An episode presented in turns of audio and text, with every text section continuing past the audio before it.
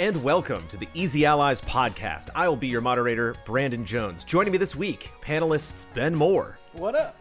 Ian Hinck, Hey. my console land connecting co moderator, Daniel Bloodworth. Hello. Distinguished guests, we are here for the next hour and a half or so to talk about some of the biggest headlines in the world of video games. But before we do that, we have to answer for all of the mistakes we made last week. Daniel Bloodworth, begin corrections music, please. Rob Ari Ark got extremely technical in the comments. I'm going to have just two or three sentences uh, from them. Thank you so much for the comment. The PS5 will be able to use off the shell M.2 or M.2 NVMe drives. The M2 drives can vary in physical size. These sizes are noted as two, uh, 2280, typical size, where 22 is the width and 80 is the height. In millimeters, the PS5 supports 2280, 2260, 2242, or 2230. It goes much deeper than that. Check it out on YouTube if you want more info. Summoner was developed by Volition and published by THQ, not Square. The Bouncer was I thought Square. that was wrong. But Summoner Yeah. was not. Limsa Lominsa is the La Noscean capital, run by former mostly pirates, with lots of Roegadyn around, basically giants. Uh, so I could I, I remembered Limsa Lominsa, but I couldn't remember what that was specifically. Lalafell is the race I couldn't remember, which is Ah, the, yeah, basically yeah. the Tarutaru of 14. And the elves, Ian, are the Elezen. Ellison. And Sega Sammy is a holding company that owns Sega, not a branch of Sega. Sega Sammy is bigger than hmm. Sega, more than Sega. End corrections music, please. Let's kick off the gaming news with something happy, with a silver lining in this industry. Sometimes things aren't always happy, so it's nice to focus on the joy from Harrison Holt McHale via our Patreon, $5 and above subs. Thank you.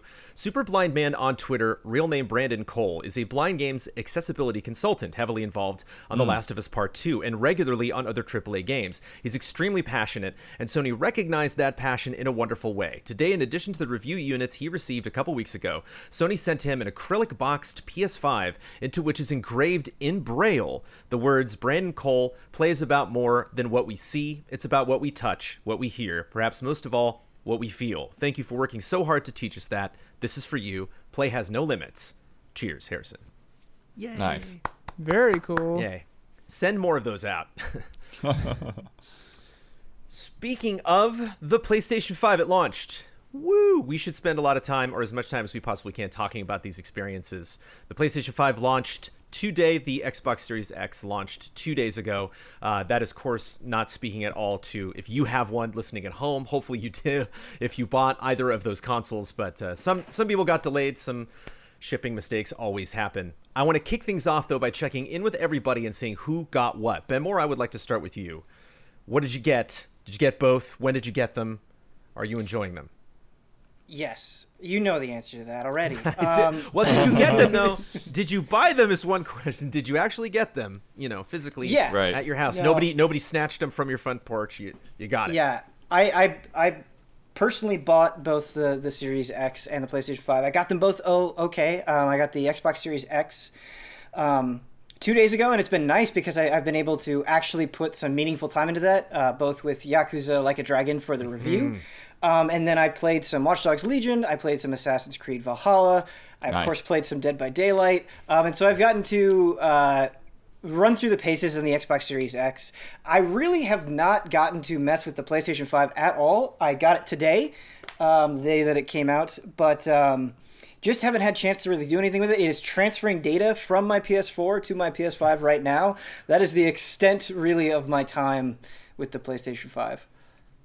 Bloodworth, how how are you doing on your acquisitions? Is Yeah, um, things went really smoothly for me. You know, despite the craziness of the pre-orders, um, you know, I, Walmart stuff went pretty well. Like uh, my Xbox, my Xbox was weird because, well, first of all, the PlayStation 5 extra controller came like a week and a half early, so. Uh, Damiani got one of those as well, and so that was nice to just like, all right, well, Me too. plug it in and Yeah, charge I it. did get that. Um, and then my Xbox came a day early. It came on the 9th. So that was unexpected. Must be nice. And the the delivery person didn't knock on the door or anything. I was going out to run errands and like, oh, here's a box on my doorstep. I guess that's my Xbox. Wonder how long that's been sitting there.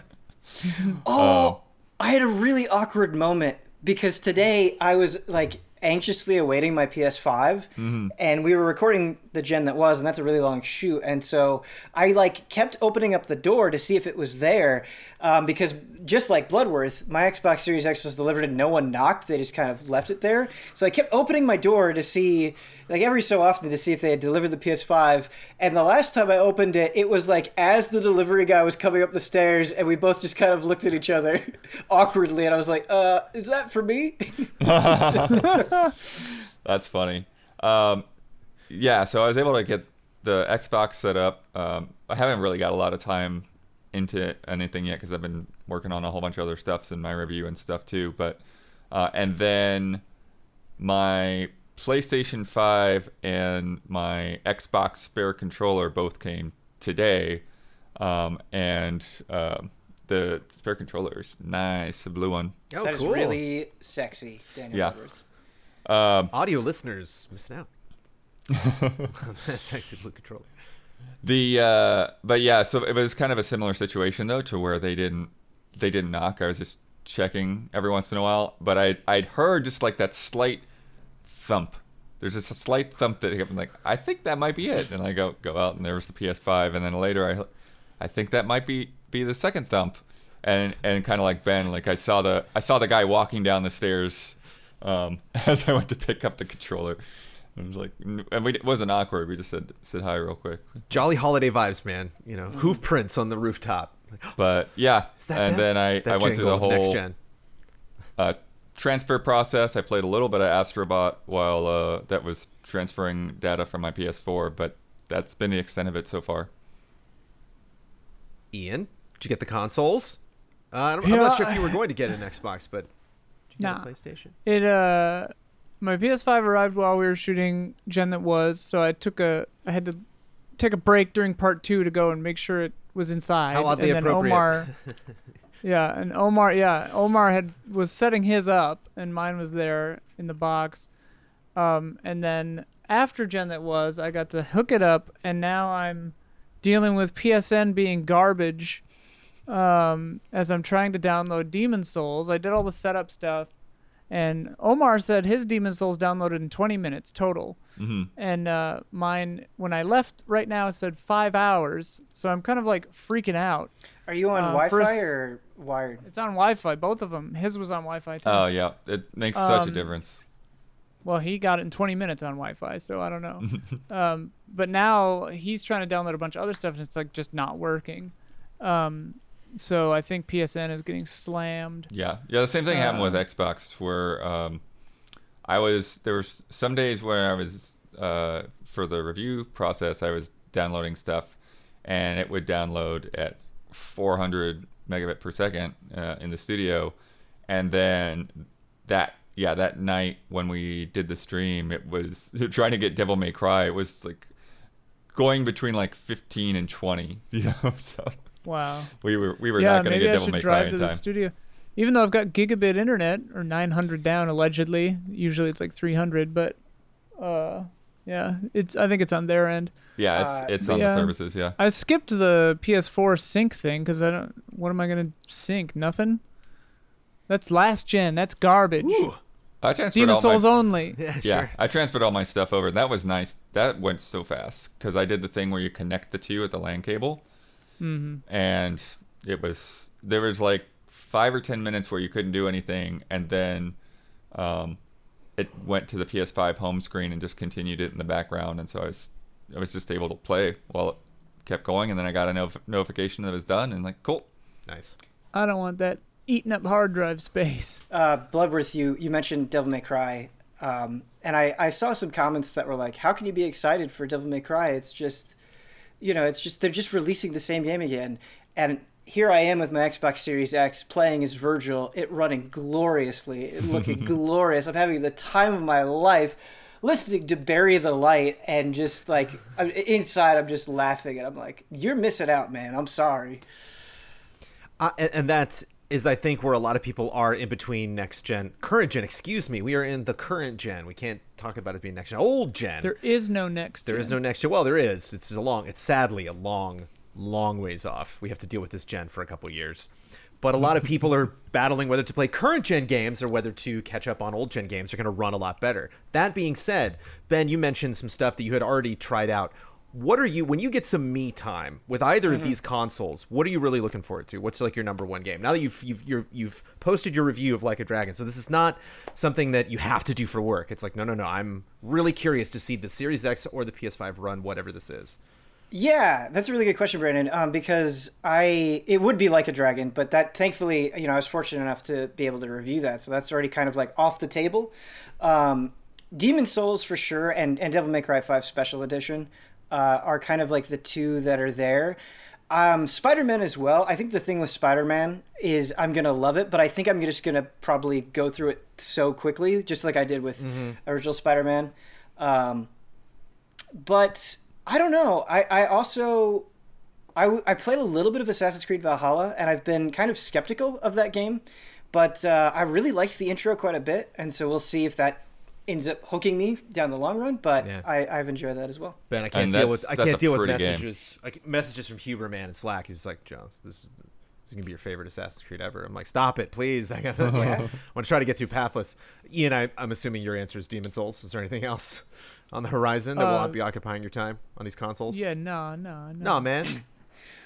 I mean, I'll if I get a code or something for Miles, maybe I'll play it. Whenever PSN gets I'll, I'll probably buy it sorted either out. way, but Uh, Blood, what's on your list Uh, w- when you get your me time? Um, yeah, well, I do want to like actually f- finish Astrobot because I poked here and there um, in the studio, but I haven't finished that. So I, I want I want to get all the way through that, and I want to like get the dual sense in my wife's hands and get her her reactions to it. Um, but yeah, Demon Souls for sure, Spider Man for sure. Um, Assassin's Creed is daunting because it's so giant, but it is. Oh, I'm diving right in on Series X, baby. It's so Pathless pretty on first for X. review for It next week, and then just It's super pretty on Series X. let's go. I'm excited. Um, I haven't seen the PS5 version, so maybe it's pretty. You know, I'm sure it's pretty there too. But um, for whatever reason, we only we got Series X codes on that one. I guess because it was two days earlier.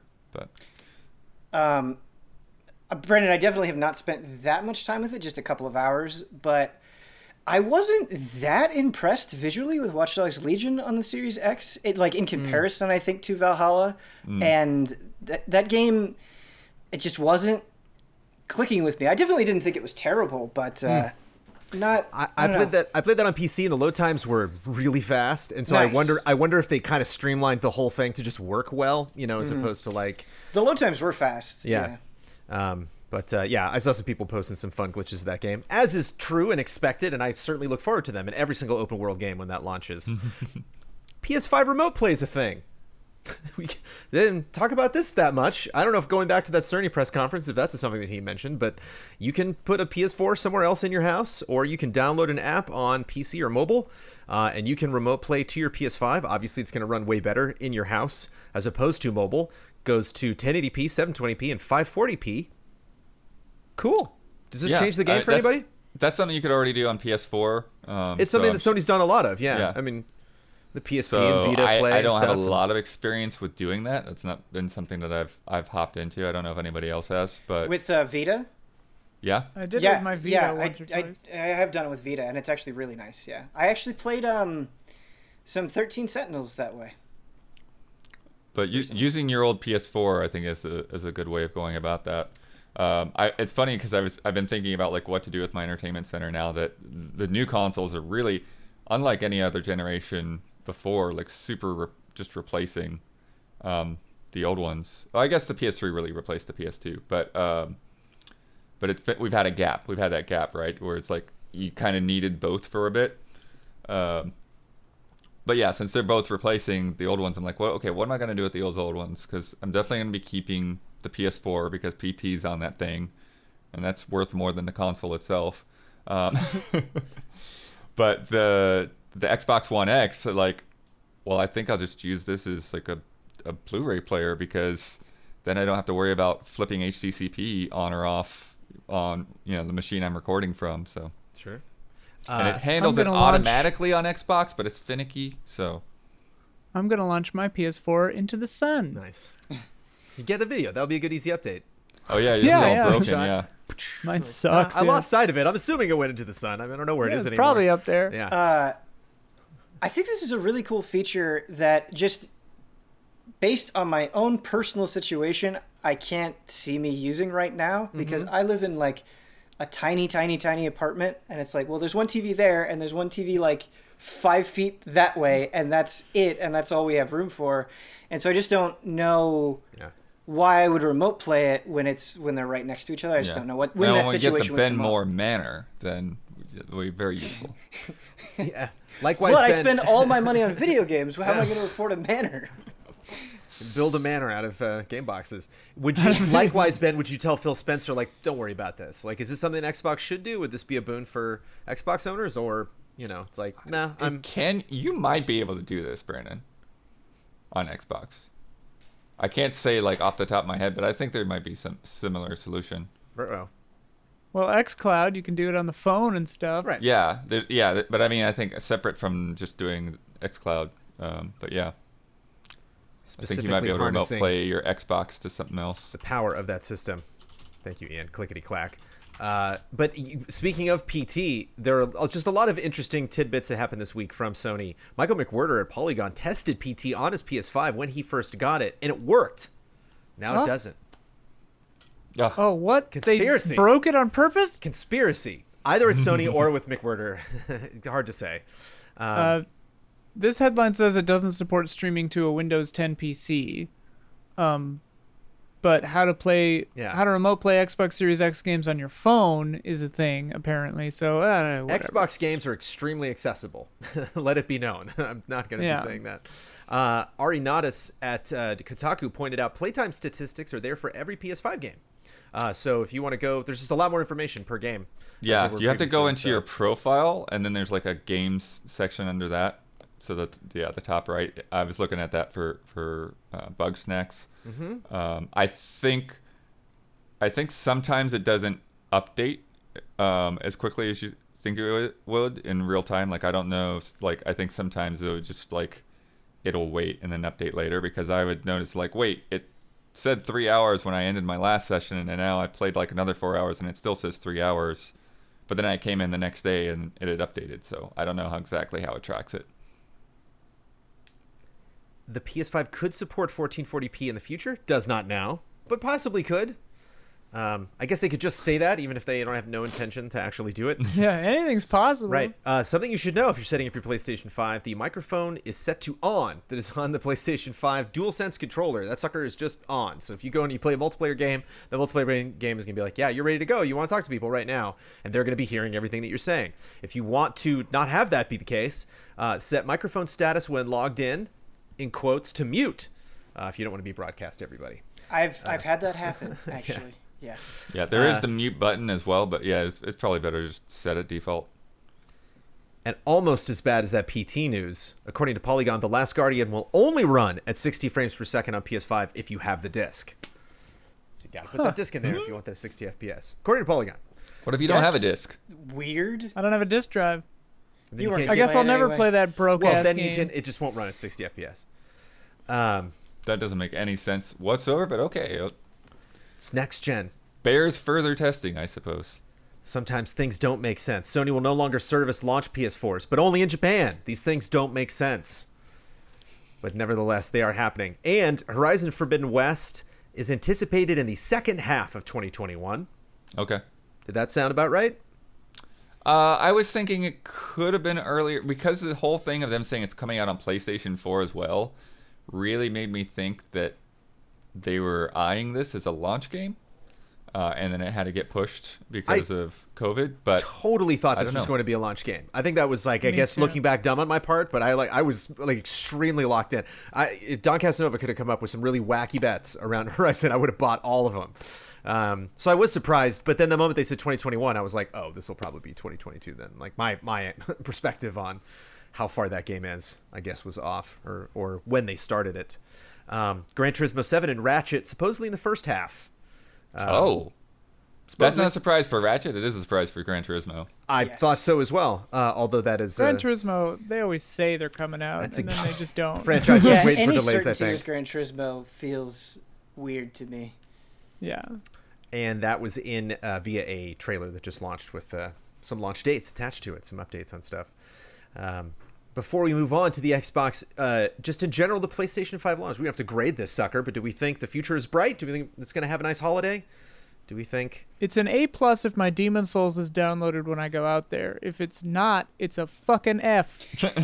Brennan, it's it's just really unfortunate that we're recording this podcast today instead of tomorrow because like tomorrow I could give you detailed like this is what I think about all of these different things regarding the interface and games specifically, but I'm just transferring data right now and downloading Right. stuff, Yeah. and so it's it's hard for me to comment one way or the other. What's the vibe in the room? What? How does that? Is everybody? Optimistic, very Optimistic, yeah. It's definitely are- yeah. I've definitely happy. like had that that anticipation. Like you know, again, waiting for that box was like I was just, you know I, I basically was setting alarms like after like seven o'clock. Like okay, every hour, wake me up again. um, but it was very nice for that to be to for me at least for it to show up in the morning rather than having to sit around all day waiting for it. Um, and yeah, Lucky boy. I'm excited. Also launching this week, the Xbox Series X and S, two consoles. Haha. Yeah. There's different versions of the PlayStation 5, but these are different names. These two completely different consoles. Uh, we've been through all the settings. You know how different they look. One is definitely a lot smaller than the other. Put them both together, they made the biggest console launch in Microsoft's history. Yay! Okay. Uh, Xbox Live also went down for two hours the day that it launched, uh, beginning at 10 a.m. Uh, Pacific time, but it happens. Uh, and Phil Spencer tweeted, "We are working to, with retail to resupply as quickly as possible." A lot of people talking about. It seems surprised. I don't know what to say when I see people online. They're like, "Man, I checked and it was gone." It's like, yeah, we you're probably used to that by this point, right? just, don't, just don't be surprised. These things are gonna be extremely hard to get. Um, these things would be hard to get on a good year, I think. Um, I think people who want to put us up against Sony based on who sold the most consoles lost the context of what gaming is about today, says Phil Spencer. what? there are 3 billion people who play games on the planet today, but maybe only 200 million households that have a video game console. In a way, the console space is becoming a smaller and smaller percentage of the overall gaming pie. Do you agree? Mm-hmm. I feel like we've been I've been listening to businessmen say this for like 10 years. And I, I'm not even saying that it isn't true, but I sure do think there are a lot of people interested in consoles. The things these men say barely matter. These, but these are the guys that are staring at the numbers. We speculate, we talk about attitude and emotion, and you know the sales they go up and down. These dudes just staring at these numbers all day. That's all they know. You know, um, It's all they care about.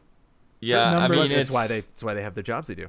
It's a weird it's a weird thing to bring up when you're launching a console and it, it goes back to like everything about their strategy is, is not about these consoles um, right. yeah it's like hey look we're launching this new console nobody cares about consoles Yeah, don't worry about it. you know like what are you doing you want this console? Console suck. Buy a console. I'm sorry. That's fun. It's not. Yeah. We have two new consoles. They don't matter. Don't buy them. Right. yeah but it's you know i mean he's he's not wrong you know and and once like game pass and xcloud like managed to really get widespread on phones and tablets and you know cheap laptops and all that kind of thing you know like their market will be dramatically different you know but while they're selling consoles as one of their primary forms of business it, it just seems kind of hilarious I, I feel like this could age terribly, but this just reminds me of that, that period of time. I feel like from like maybe 20, I don't know, 10 to, to like 2015, where there were just all these think pieces just constantly of like, mobile gaming is the future. Mobile gaming is the future. It's going to kill traditional console gaming. It's going to, it's going to go away. This doesn't matter anymore. Go mobile, go mobile. Like, I just remember it was just constant these sorts of conversations and mobile gaming is huge don't get me wrong i'm not trying to diminish the size of it but but the doom and gloom that was spread and how it has affected the console business did, did not at all play out the way that that i think some people were theorizing Right. it would Uh, ben, I agree with you. I think we need to embrace our mobile overlords. I think we need. To, I think we need more synergy. I think we need to to bring more marketing. brandon this All is that filthy stuff. But I mean, the the, More, the more point podcast is, time. you're, you're they're selling a machine and, and touting you know being able to do 4K 120 hertz et cetera et cetera you you you're not gonna you're not gonna do that over the cloud you you know at the best you'll get like s- some compressed 4K running at you know like 6000 bit rate or something but it's it's just you know you you you're gonna need the console to some extent to give the experiences that you're you're pushing to consumers. Mm-hmm. So you know, there's cloud gaming is definitely coming along, but it it's it's gonna be tough for that to be the sell for everybody. I think that there's going to be sold more PlayStation 5s than Xbox Series X's and S's put together. But I mean, biggest console launch in Microsoft's history. Things are looking up. I'm stoked for Phil But they the give they didn't give numbers though, right? That was the no, whole point of that. Yeah, yeah, yeah. And Yeah. and and you know, I'm dying to see you know what the fine numbers, especially the sales numbers comparing the X to the S. But uh, to to move away from an executive and toward the system art a a system architect, Andrew Goossen, who worked on uh, the Xbox, told Digital Foundry. Regarding the Xbox Series S, we wanted to make sure that there was an entry level at the right price point so that we could really advance the generation rather than hold it back. I've heard that Series S is going to hold back the next generation, but I actually see Series S advancing it because by doing Series S, we'll have more games written into the characteristics of the next generation. So just kind of like these base things that Series S does that uh, X, you know, Series X does as well. The ironic thing is, is that we did look at Xbox One X and we couldn't get it down to the price point we wanted to get. So I look at the Xbox Series S and it's cheaper than an Xbox One X. Um, just I'm. I think that more X's are going to sell at launch. I'm curious what that number is going to look like this holiday uh, if when people actually get in because it's nobody can get consoles right now that haven't been gotten pre-orders or gotten Right. lucky this week. Um, but I'm curious how that number is going to fluctuate.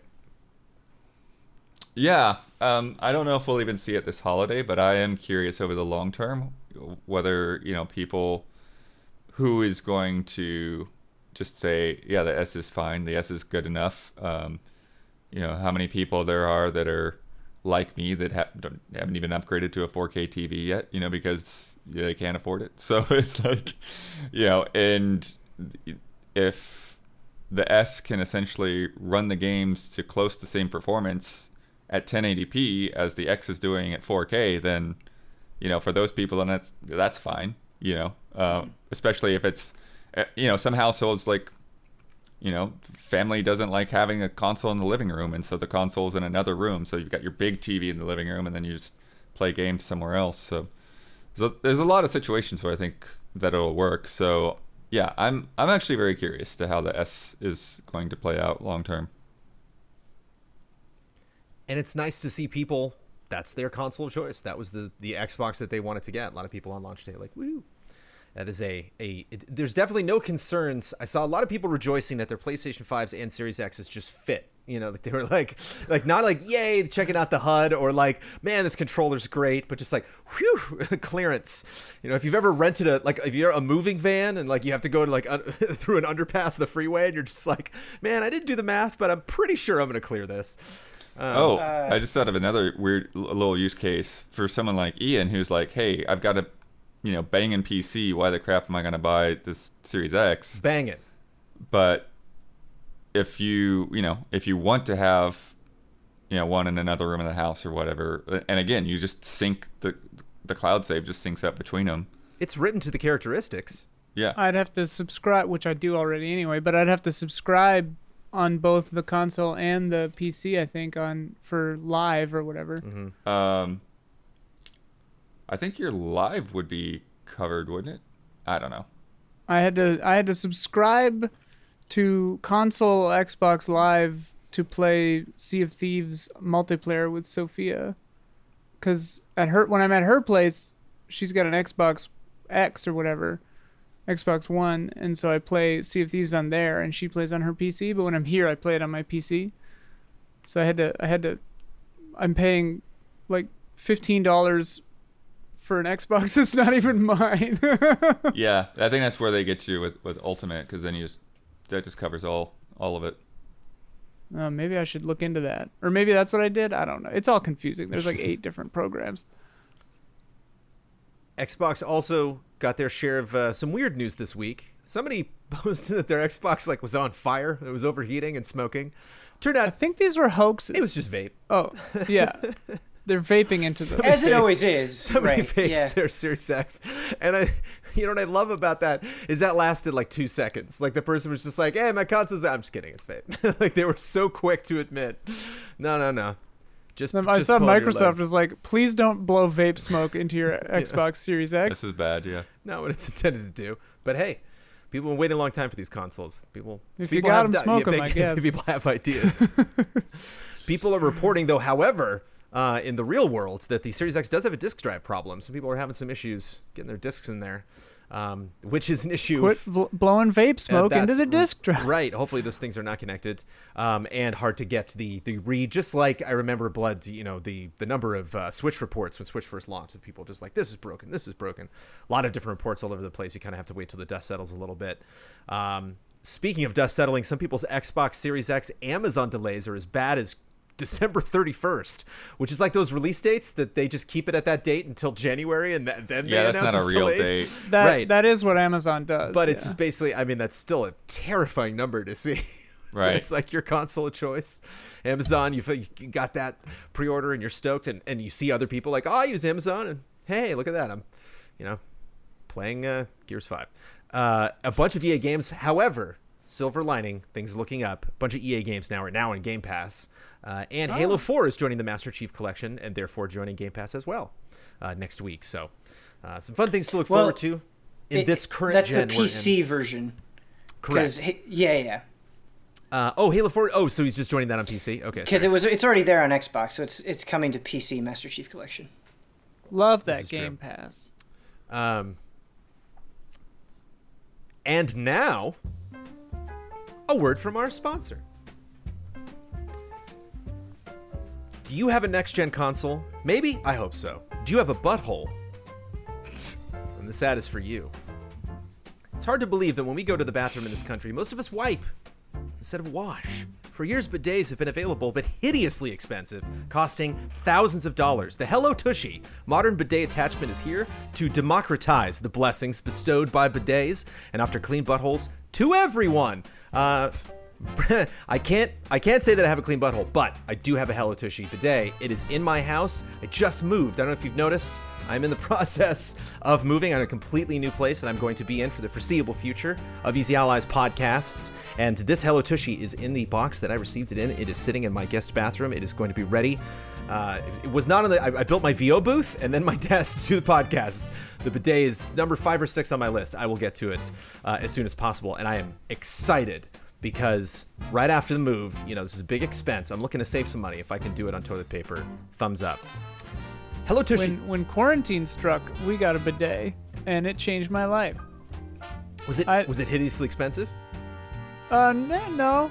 Um, well, it was wasn't cheap, I guess, but uh, the I it's one of those moments where like once you get one, you're like, I can't believe I was living like this before this. You know what I mean? Hello Tushy. Cl- Whereas I like, don't. man, I was a disgusting monster before I this. don't. I don't. I don't know. I, I yeah. It's like getting soon. glasses and then taking them off again and being like, this is what I was living with. Just like Yeah, our I'm just a monster. yeah, like our large I can see that so are clearly out of my clean butthole. our, our large plates are somewhere in the kitchen, and I, you know, just like those, I have to wait. I have to wait to actually install this bidet to, to learn truly what it's like. Hello Tushy cleans your butt with a precise stream of fresh water for just $79. It attaches to your existing toilet, requires no electricity or additional plumbing, thank goodness, which means I can actually put this thing together, and cuts toilet paper use by 80%. So the Hello Tushy bidet pays for itself in a few months. Because with Hello Tushy, you don't wipe at all. Even the best two ply just can't cut it when it comes to a hands free poop experience. Ditch paper products and uncomfortable chafing when you switch to the soothing, cleansing stream of water from a Hello Tushy bidet attachment. And every Hello Tushy bidet attachment comes with a 60 day risk free guarantee and a 12 month warranty.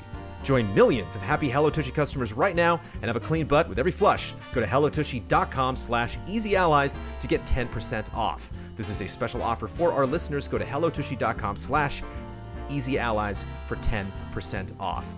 hellotushy.com slash easyallies.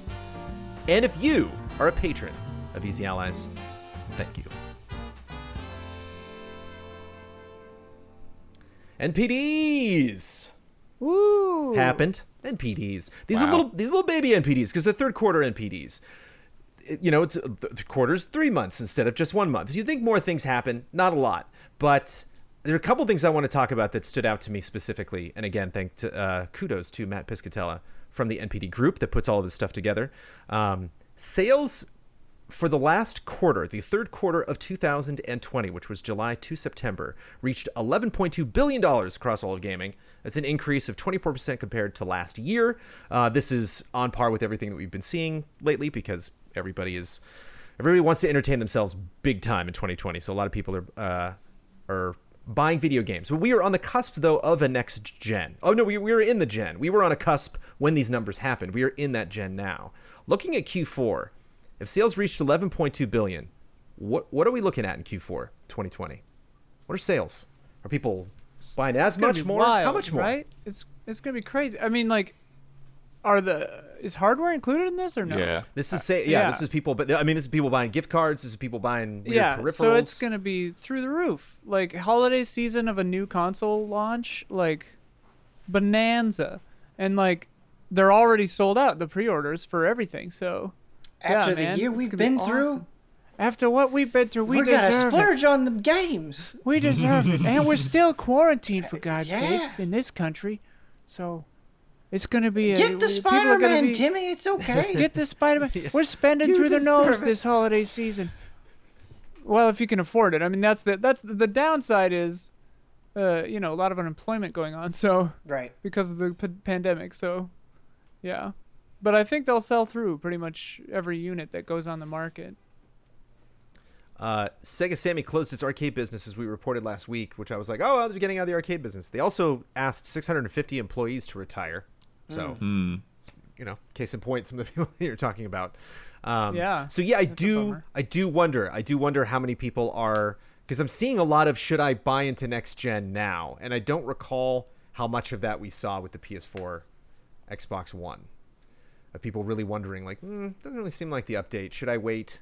That's like the one of the number one questions they want to ask someone that's spent significant time with either one of these consoles. Yeah, it's the a hard question to answer. again going back to the fact that like it's so easy to play your older games on the, these machines like it, it's sort of yeah it, it's it's in a weird way it actually makes it like less of a barrier because like if you're if you're hopping in a next gen net why not because you you can just keep playing even if there's not new games you can keep playing the games that you already have in higher quality so um, not in every case, so, you know, but a, a lot of games are, you know, updating, including new features and new frame rates, and so it, it it's sort of one of these things where the price is probably not going to drop for a year. So if you think you're going to get it within the next year, then I don't know why not. Yeah. I wonder if we can compare pre-orders to uh, retail because that's been another question. Is a lot of people have wait waited until you know the 10th and the 12th to go out and you know give a shot of trying to actually get these consoles in person. So, uh, wonder what that experience is like for people. NBA 2K21 was uh, the third quarter's best-selling full game, and that's excluding DLC and microtransactions. so, uh, yeah, that's only adding on to that. Uh, and a huge winner for the third quarter, uh, according to Matt, and I agree, was Among Us, which we've talked about on the podcast before, was the seventh highest player count in quarter three. That does not surprise me at all. Yeah. Woof. Uh, obviously, things are going to change. There's a lot of big, you know, uh, multiplayer games that are coming out before the end, the end of the year. But interesting to see because you have these games that come out of nowhere. I think you know, Fall Guys was in the same situation, but obviously, Fall Guys is a budget, uh, you know, a team, a marketing team that's you know in a much different place than Among Us. Can Among Us bear this wait? Can we expect fun new things from Among Us in 2021, or are they just going to kind of be like, "Hey, we're just happy we're here"? the story of Among Us is pretty wild. Like how it came out a year and a half ago, languished, the team broke up, and then all of a sudden it just hit, and now they're like, okay, we're back. we're back. They've announced a two. They canceled it to just focus on one because don't put your cart before the horse or whatever. And like, yeah, so it's an interesting case, and I do wonder how long it'll hold on because I feel like Fall Guys was like the new Fortnite for uh, like uh, two months, and then it's not not to say that it's like totally fallen off, but it it pun not intended, but it uh, certainly was overtaken fairly quickly for one of these uh, by Among Us. So we'll see, but I think that quarantine was the right time for this game, Yeah. and I think that plays a huge role in why it became popular. Because you can't lie to people in real life, you have to do it on the internet. you just you have something like Breath of the Wild that you know we're finally seeing like your Genshin Impacts and your Immortals now games that you know people have learned from Breath of the Wild, but we really see like just full on clones built from the ground up, you know, to really be exactly that thing. When the Among Us clones come around, I don't know if Among Us is still going to be kicking as hard as it is in terms of like it's like oh no, I'm not going to play this new stuff. I'll just go back and play Among Us. Um, again, I think it's still the- it still has life. I just wonder. I wonder what the team is is planning. Basically, is kind of what I'm getting at. I wonder what Well, they're there are some literal. Among Us clones. Like people are building Among Us in Unreal Engine in 3D and stuff that came out this last week. It looks really good. The funny thing with that is that Among Us itself is, you know, an interesting spin, but not a wholly original Right. kind of a. You know, it's a deception genre game. There are like Mm-hmm. countless games in this similar kind of vein. Uh, it's just interesting that this is the one that hit Yeah. at the time it hit. It's like Mafia with a graphical interface in a way. Right, yeah, or One Night Werewolf or something, yeah. The uh, one of the things I find interesting about the way the game works, though, is just this whole crazy thing of all of these different settings and options, and you Yeah. know how there's this quote unquote r- right rule set to play with that keeps And it's changing. like yeah, real finicky. Like yeah, plus 0.5 move speed is like the hotness, and it's just like, what? Okay, I'll take your word for it. Like, yeah. it's like, do I need to con- you know, do I need to calibrate the the dead zone on my controller too? Like, what do you want? You should. Yeah, I think like it was funny. I, I didn't notice the comments at the time, but I noticed like in Discord, Omar said something about the settings after we played. He was like, "Woof, those settings," and I was like, "I have no, I have no idea what you're talking about." The reference. Well, of, he like, was he was playing different. you know, aghast. yeah, playing. he was different people. aghast that we weren't using visual uh, tasks because it makes it way harder. Like the Yeah, the settings we were using are definitely for people who are better at that game than us. hard mode for sure. Like people who stream it every day. Well- we should have been using like visual tasks. One thing's for least. sure: everyone at Easy Allies is older than the age of 24. We are in the minority when it comes to the player base of this game. Um, my godson was uh, one of the you know uh, Among Us characters for Halloween. This is we are not the target demographic. Apparently, that 24 or younger demographic, 69% of Among Us players. Um, my Nice. my wife is a teacher, and she came home one night, and she's like, "Do you know that game all the kids are talking about?" And it took me a while. It was a very vague description. It took me a while to get there, but I actually found out that it was Among Us, so can confirm that Interesting. it's the hotness among kids. At least, I would you know, ask based on that anecdote. question every month. I would be like, "What is it?" You know, because I always, Yeah. whenever I, I feel bad for kids with like switches and stuff, because I'm always like, "What are they playing?" You know, and they're like, "Leave me alone, creepy old man." It's like, sorry, I'm just, you know, I want to know, I- like, what is it? You know, I notice myself doing that when I'm like Why is it always at Pokemon? the airport or something. when I see somebody playing like a Switch, I'm like, "Ooh, what is it?" And then I'm like, "No, you can't Yeah. do that. That's Invading- I'm always like, invading "Oh, that oh." personal space." I do it anyway. The uh, the I could- one. Uh, sorry. I was just gonna say we can see through our neighbor's living room window, and they play Switch a lot. So anytime they're playing, like I saw them playing the Age of Calamity demo, and I was just like, Nice. That's I was cool. like, all right. Um, but no, the the one that you know to me feels like the like the genera- generational divide uh, is just like how uh, Hello Neighbor has Yes. kind of like been a big Yes. thing among the kids, and like I've Oh, really? never had First time that hearing much this. That's interest great. in that game. Yeah, no, that's but- that's absolutely true. Yeah. Yeah, it's a very specific kind of huge success if you hit that demographic. Like Mm-hmm. stuff like obviously Fortnite did it, and Minecraft obviously, but like Five Nights at Freddy's was like super huge in that younger demographic uh, on, Among Us. Like you make so much money. Pokemon obviously, like that's the biggest. I got, That's I got a word for you. cow. We don't When talk is about our on next Easy. Allies meeting? Yeah, Yeah. Roblox. I got Oh, two yep. Roblox headlines to talk about this week. Roblox making big plays these days. Jeez. Okay. Roblox, everybody. Oof. What are they? We'll get to them. Ah, Yeah, teasing. headline tease? Aha! You're gonna listen to this show podcast more. I love that every day is another day somebody beginning or ending their fiscal year. It's either the beginning of a quarter or the end of a quarter or the end of a half or something. Didn't wouldn't you know it? We're at the end of the first half of Square Enix's current fiscal year. We made it. um, the end of the first half. I've been waiting for this. But it's always a good time because every now and then these companies go, all right, fine, here's how much money we made. Uh, and so it's neat to dig in because there is a fascinating duality amongst recent big games from Square Enix. And I want to talk about the future of Square Enix and potentially what that could look like at the end of this year and into 2021 revenue for the last first half, so just imagine six months prior to now, uh, was up 43% to $1.67 billion. Profits, specifically, were up 155.4 million. So, yay, but. Uh, 12.08 million units sold, split almost evenly between physical and digital, which is nice to know. Uh, this is compared to 8.6 million copies during the same time last year. Easy, Ian. You all right? Your camera Sorry. dropped. Careful. I'm just worried about my demon souls. You know? Is that are they sucking power out of the camera to finish that download? Yeah. Uh, so units sold were up, profits up, and everything because of the big game from Square Enix in 2020. And there goes my Marvel's. Adventures, Final Fantasy VII remake. 330 million in sales, 96 million in income. Their huge success in the first quarter. Don't really know if there's anything to say there. Not a huge surprise. It's almost like people wanted that remake Right. for a really long time. Yeah.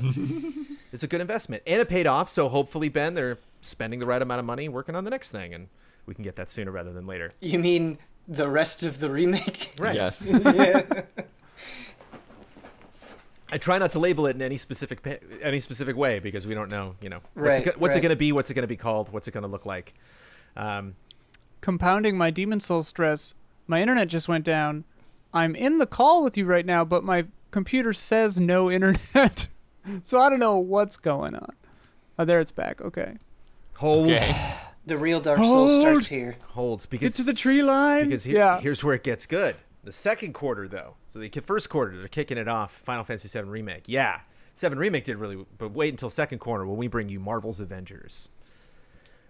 Uh, Marvel's Avengers made 229 million, but that was a 48 million dollar loss. yeah. Um, so that was a different story from the from the remake there. And I enjoyed remake. I was looking forward to that as well. I played it. I had a great time. I was hoping Marvel's Avengers would do better than this. Uh, it didn't. Uh, now I'm sad. What? oh, and we've lo- totally lost Ian. I- or Ian's fallen asleep. It does look like Ian is asleep in the call, which is very That funny. is funny. uh, maybe we can get him back. Maybe he won't necessarily miss being a part of the Marvel's Avengers conversation. Um, ben, is there a way to for, for them to save Marvel's Avengers? If you were Square Enix, would you spend more money on Marvel's Avengers, or would you would you would you would you pull a Quibi? Uh, the thing about Marvel's Avengers that's really hurting it is is the I, lack of meaningful updates. I mean, the delay to Hawkeye uh, was rough, and it just like where where is that game going? I guess because I I think it's just competing against so much that the more that time goes on, that they're not able to kind of convince people. People people are just going to move on, and I think a lot of people already have moved on. So I, I they're not in a good position currently. I don't think. Alakazam, Ian's back. Ha. Uh, I'm assuming you rejoining the call for the podcast also means that your Demon Souls download is continuing. Uh, it, it is working again. I made sure. When I went out there, Omar was behind the couch. The modem was unplugged because everything had gone down. Because I want Danny Bloodworth's take on exactly how bad Marvel's Avengers launch was, but I want to make sure that you're going to be playing Demon Souls tonight before we do that. You're set? Here's hoping. When I went Great. back in here, it said 60 minutes. Blood, you're Square Enix. What do you do with this game? I I don't I don't know they can do much other than just keep rolling with it because you know they the Marvel's a big contract. You know this is a a huge thing. I mean, remember when they first teased it like I do. so long ago? I do. Yeah. That was the Um, that was the it's like how long does the CG video exactly take? Two weeks. The deal was inked two weeks before that day. like they literally were just like, "What are we Wasn't it showing?" just Like, I have the hammer and the shield. Show what's a it? was Cap- gonna say, Captain yeah. Guy's hammer and what uh, Lightning Guy's hammer? Yeah, shield. Just put those in there. CG video. everybody Yeah. will go Uh, crazy. but that you bring up a good point, Blood, which is, can you imagine how much money they thought they were going to make? They were like, oh my goodness, people are going to go ape shit for this game. I feel like this always happens with them in Crystal Dynamics, though. Remember the Tomb Raider thing a few years back, and they were like, "Oh, it made all this money, but it wasn't enough for Square Enix," you know. And it it just feels like the budgets or the projections are somehow off, or you know, they didn't seem to realize that waiting until all the hype had died down for Avengers Yeah. was too long. Yeah. Um, Ideally, you release like right around Endgame or Infinity War. Or Yeah. But that between, that's what I was gonna say is, everyone's like- hungry in between. But like that could have bit them too because it's a different continuity, different character, like different versions of those characters. Like Hmm. for it to have been successful, I guess they needed to just do an MCU version or something. I mean, they they pretty much did that. Like it's technically different, but it's it's it feels like the MCU. Like it feels like mm-hmm. that's the style that they're going after. Do you Sure. think making it into a live game hurt it a lot on both ends? Like made it more expensive and less desirable for people, or do you think people are into the live idea? I think that I think the live service part of it would have been okay if they had done the live service part better than they did. I think I think probably the critical thing was the execution of it rather Yeah. than being live service. I don't see removing that from this game at all, though. I think that's very. I think that is the, the beating heart of their concept of, of how successful this game could have been. I just they're really doubling down on it. Square's like, we can do this. We can. Try. And again, this is according to analysts that have spoken to you know to Square, that they're like, no, no, this is something that we definitely want to continue investing in. Um, I just hope they it's funny- hang on because I selfishly like it. I, it's fun, but It's it's funny to see a game, and I haven't played much of this besides our stream, but like, I just watched it. But um, it's funny to see a game try to be Destiny, in- a certain sense, when it feels like Destiny is still trying to figure out what it should be. You know, it's like it's like the model you're aping isn't even there yet. Like they haven't even cracked the code like necessarily, all all the time consistently. Like I think Um, Division I like is Destiny a too. Division Two. I think is a fantastic model for this. You know this. How all this stuff is priced out, how the content's labeled and everything, and their DLC was delayed. You know, it's like so. Yeah, Yeah. if they wanted to be Destiny, that you are, you did it. you know, like you, see, you, You're you certainly Destiny achieved one. that You goal. wanted to be Destiny two, Yeah. but you're Destiny one. yeah, we just picked the wrong Destiny to be. Uh, Final Fantasy Crystal Chronicles Remastered was also bad. yeah, That did not go well. I don't know how well that really could have gone. That seems like one of those things that they test and are just like, ah, it is what it is. Just get it out there.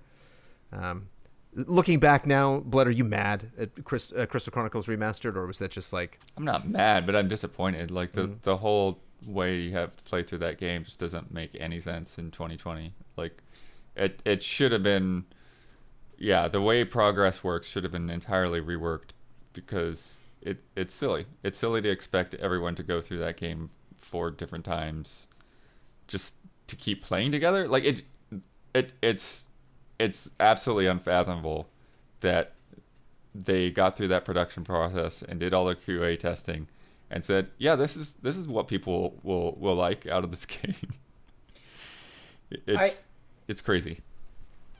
outside of like the online issues with Crystal Chronicles, and I know this is gonna make some people upset and break some hearts, but I, I really liked Crystal Chronicles during the GameCube days. Like I, I, my memories of it are fond ones, but revisiting it with with this remaster, I don't think that game holds up at all. the, the co-op stream we did saved me forty dollars. yeah like it's it was just really slow and the combat wasn't enjoyable there, there just wasn't much going on the places that we were fighting in weren't that interesting just like nothing about it was really gelling with me in the way that that i'd hoped based on those fond memories uh, and Trials of Mana was just okay. Again, sales weren't like spectacular in Blood. You were like, yeah, it was a That's about. I mean, in a way, that's kind of what I expect. I mean, Mana has not been a big performer for. I mean, probably ever. I don't know. Like, I, I don't know if Mana's ever really hit the charts in, in the way other Square Enix RPGs have. Um, and you're doing a remake of a game that was never released uh, until last year in the United States. Uh, and so, yeah, I, I, think that's somewhat to be expected. Uh, I think them it's weird to say that there it was only just kind of okay because I feel like they they've said it's done better than they were thinking it would be earlier. So yeah, I don't know. I'm, I'm feeling I'm getting mixed messages there on the comments on that performance. Well, yeah, overall, you know, revenue was up. I- I- interesting to look at the numbers actually for Final Fantasy XIV. Revenue dipped in the first half, even as subscribers went up. Uh, so they actually have more people playing that game, but over, you know, they're they're currently spending more uh, and not making the money that they want to make. And so it's just interesting comparing, as we talked about, um, just this last quarter and just across 2020, just console sales and gaming sales. Like everything is exceeding exceeding people's expectations. It really only is Final Fantasy VII Remake that's done really, really well for Square, at least in the last six months. Mobile revenue, though, Oh boy. up 44% year over year, 615 mil. Hmm. The articles were right. Yeah. such such mega hits as DQ Walk, Dragon Quest, Dragon Quest Tact, Final Fantasy Brave Exvius, which I downloaded on my phone and never played. I don't think I actually ever even booted that app uh-huh. up, but it just seemed like the thing. I was like, oh, it's free. I should probably get this. Sophia has a Sophia has a cup at her apartment where our toothbrushes are kept. That that is Final Fantasy Brave Exvius, and so I see it like every time I'm there brushing my teeth, and I'm just like that fucking.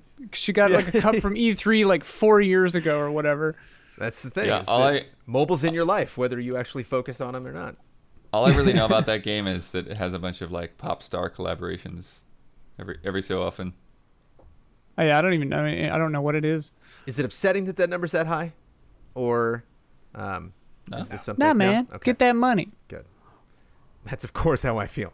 Um, Kingdom Hearts Melody of Memory launches tomorrow. How's that going to do this weekend? Michael Huber's excited. Yeah, I, I think uh, that it coming out the, when the same time the new consoles are, with so many big games also happening at right this moment, I'm I'm a little bit curious to see how well it'll do. I, I just wonder if it'll get swallowed up by everything else going on, but I don't know. And It makes me want to play it without having barely played Kingdom Hearts at all. I, I want to jump into this one and just like not the target audience at all. Right. And music though, there's a lot. Yeah. I like music. Kingdom Hearts is phenomenal music. you and Don That's should stream people it. tell me. On the horizon for 2021 for Square Enix uh, and beyond, Balan Wonderworld, Final Fantasy 16, Babylon's Fall, Outriders, Bravely Default 2, and Dying Light 2. Dying Light 2, a game I keep forgetting. like it's a I'm thing excited not for, out yet. that we're still holding on for. It, yeah. I'm actually excited for everything on that list except for one thing. Yeah. Uh, they Ben, they are forecasting revenue to be up 11.3 percent to 2.81 bill for the last half of the year. So for the next six months, they think they're doing even better. Uh, are we to presume that's because these things are you know aimed to hit their marks? Outside, of course, the the one game that you're not interested in, Ben. Um, but do we think these games are going to bring them those numbers? Do we think they're going to turn things around and it's not just going to be Final Fantasy VII Remake and a bunch of other stuff, but they're going to have big numbers across all this stuff next year? Well, you, you said In the Dying Light months. 2, right? Yeah. what like what the hell is going on with that game like it's, it's hard for me to be confident about it at all when it feels like it's vanished off the face of the earth I forgot. I thought it was out already. Because it's like similar to a few other games, you know. I, I was like, oh yeah, that's out. It's like, oh no, it's not. I didn't know I Square was Enix actually- had gotten involved with it though. That's the thing that I'm I'm scratching my head. this is really weird but i was playing some dying light like a week or two ago and i was really into it like i think that game has some mm-hmm. cool stuff in it mm-hmm. Mm-hmm. the Yeah. dialogue's pretty bad but it was bad in dead island as well Yeah. That was yeah. That was that was kind of the the story focus that I'd come to expect from that genre. yeah Uh, I'm looking forward to that. You're making tough decisions. You're changing the terrain. Yeah, um, I, yeah. i'll check it out Drop kicking zombies in the face. I'm way down. Uh, Bravely Default 2. I'll play it. I'm just curious. Blood next six months. You think they're going up 11 percent? Sure. I mean, even something like Avengers can play into that. You know, like there. That's the. it- It'll just. It's really just gonna be a matter of whether they can pick people back up with this this DLC and whether they can keep basically get the train running. You know, like right now, Yeah. like Ben was saying, like stuff that should have been out isn't out, and so they've got to to get that thing going, and they've got to somehow attract people to come back to the game, and then that can help the game and it can help their profits and stuff. But yeah, I I, I don't know. It might be six months. It's hard to say because I don't know if all of that stuff that's all that stuff's not coming out in the next six months. I don't think so. I Uh, would be very shocked. I, I don't know how you would quantify this, but you know, as somebody who plays a lot of games and bounces around with a lot of games, the the feeling that I really hate with like ongoing, persistent live service games uh, is when you return after like six months or a year away, and you're like, oh my god, like what is going on? I don't understand all this new stuff that they're adding, and you just can't you really have to fight to get back into it. Like with I had that feeling with Destiny 2 after spending so much time away and I did get over it for sure. But I I'm just curious if there's any way to like numerically measure how many people try to get back into something and they're just like, "Oh god, it's too much," and they run away. Yeah, bounce rate, like Mm-hmm. Hmm. sticky quality. It needs Yeah. that sticky quality. I, I I would be fascinated by any sort of like survey or something on that. They must have that kind of data, right? Like hmm Oh yeah. YouTube tracks that. Like Mm-hmm. I'm sure they're looking. You see some user who just hadn't played some online service game in a long time, and then played for like ten minutes, and then left again for like four months, Yeah, and you're like, right. Right. what could we have done in that ten minutes? What to went like, "Ah," you know, grab them. Um, I mean, I I got into Destiny 2 again after Shadowkeep, played it to level cap, and then stopped playing for the last like month or whatever. I just jumped in yesterday for or Tuesday or whatever for Beyond Light, and I was already just like, wait, how do I do everything again? Yeah. like it was only a month, and I was like, I forgot everything. That's I think once a year I go back to Fortnite and jump in. It's usually around the holidays. I'm like, yeah, fine, I'll play for a couple hours. And they are always like, hey, since the last time you played, we completely changed the systems. We apologize for the inconvenience. Here's a bunch of free currency. And I'm like, great, you know, like, yeah, sure, why not? I don't even not even sure what I'm spending this on, but it's just fun. Cha-ching, cha-ching, cha-ching. Cracking packs. Also this week, here's some other headlines from video games. Stop me if you heard them. Stop me if you haven't. Stop me if you got something to add to any of these. Twice the people played Valhalla on launch day compared to Odyssey. That is according to Ubisoft. Always take those with a grain of salt, but uh, up in their numbers with that Valhalla. YouTube was down for a bit. That doesn't happen very Yeah, often. weird. That was a little scary. Yeah. Saw some people who uh, um, we definitely earn from YouTube. We appreciate the earnings from YouTube, but some people that was more of the you know bigger piece of their pie, and they were like, "What if this is it, folks? If it never comes back?" I mean, definitely people have their, their livelihoods on YouTube, and it's very important to them, and I, I understand that, and I totally get that perspective. But there's also a small part of me that's like, it's a little sad when like this big service goes down and everybody's like, "Oh no!" Like they- like it's like a like an apocalyptic event. It's, there's something weirdly, I don't know. It's it's scary, man. These things rule Facebook our going lives. down, Twitter going down. They all have their own Discord going down, Slack going Yeah. down. They all have their own different moods, you know, different chaotic like uh, situations. Uh, speaking of chaotic situation, Twitch apologized for the mass DMCA claims, but it's still doing them. That they were just like, Yeah. sorry. Uh, it's almost like think you're in a bumper car or something, and you're just gonna run somebody over. You're like, I've lost control. Sorry about that. Um, controls PS5 and Xbox Series X versions delayed to early 2021. Uh, Not super popular when they announced those, and so they were holding off those for a little bit. Kerbal Space Program 2 delayed again, this time to fiscal year 2023. Three, three, three. What? Insane. Bye, Kerbal That's Space Program time. 2. There's a big story there. that on my Don't they TV. need to like hire a whole team or something? I don't have time. Yeah, it's it's a big long story. I don't have time to get into it right now. But uh, all sorts of crazy reasons. But we haven't seen a ton of that game anyway. Uh, Sackboy: Big Adventure will not have online co-op at launch. Bummer. Uh, coming later this year, they are adding to it, but that would have been a nice thing um, to play with friends. I want to play video games with friends. The Medium has been delayed to January 2021. Nothing wrong there, presumably to dodge Cyberpunk 2077, like others have done before Uh, them. yep. Bloodworth, Take Two plans to buy Codemasters for $973 million? Doesn't feel good. Codemasters a bill? Wow.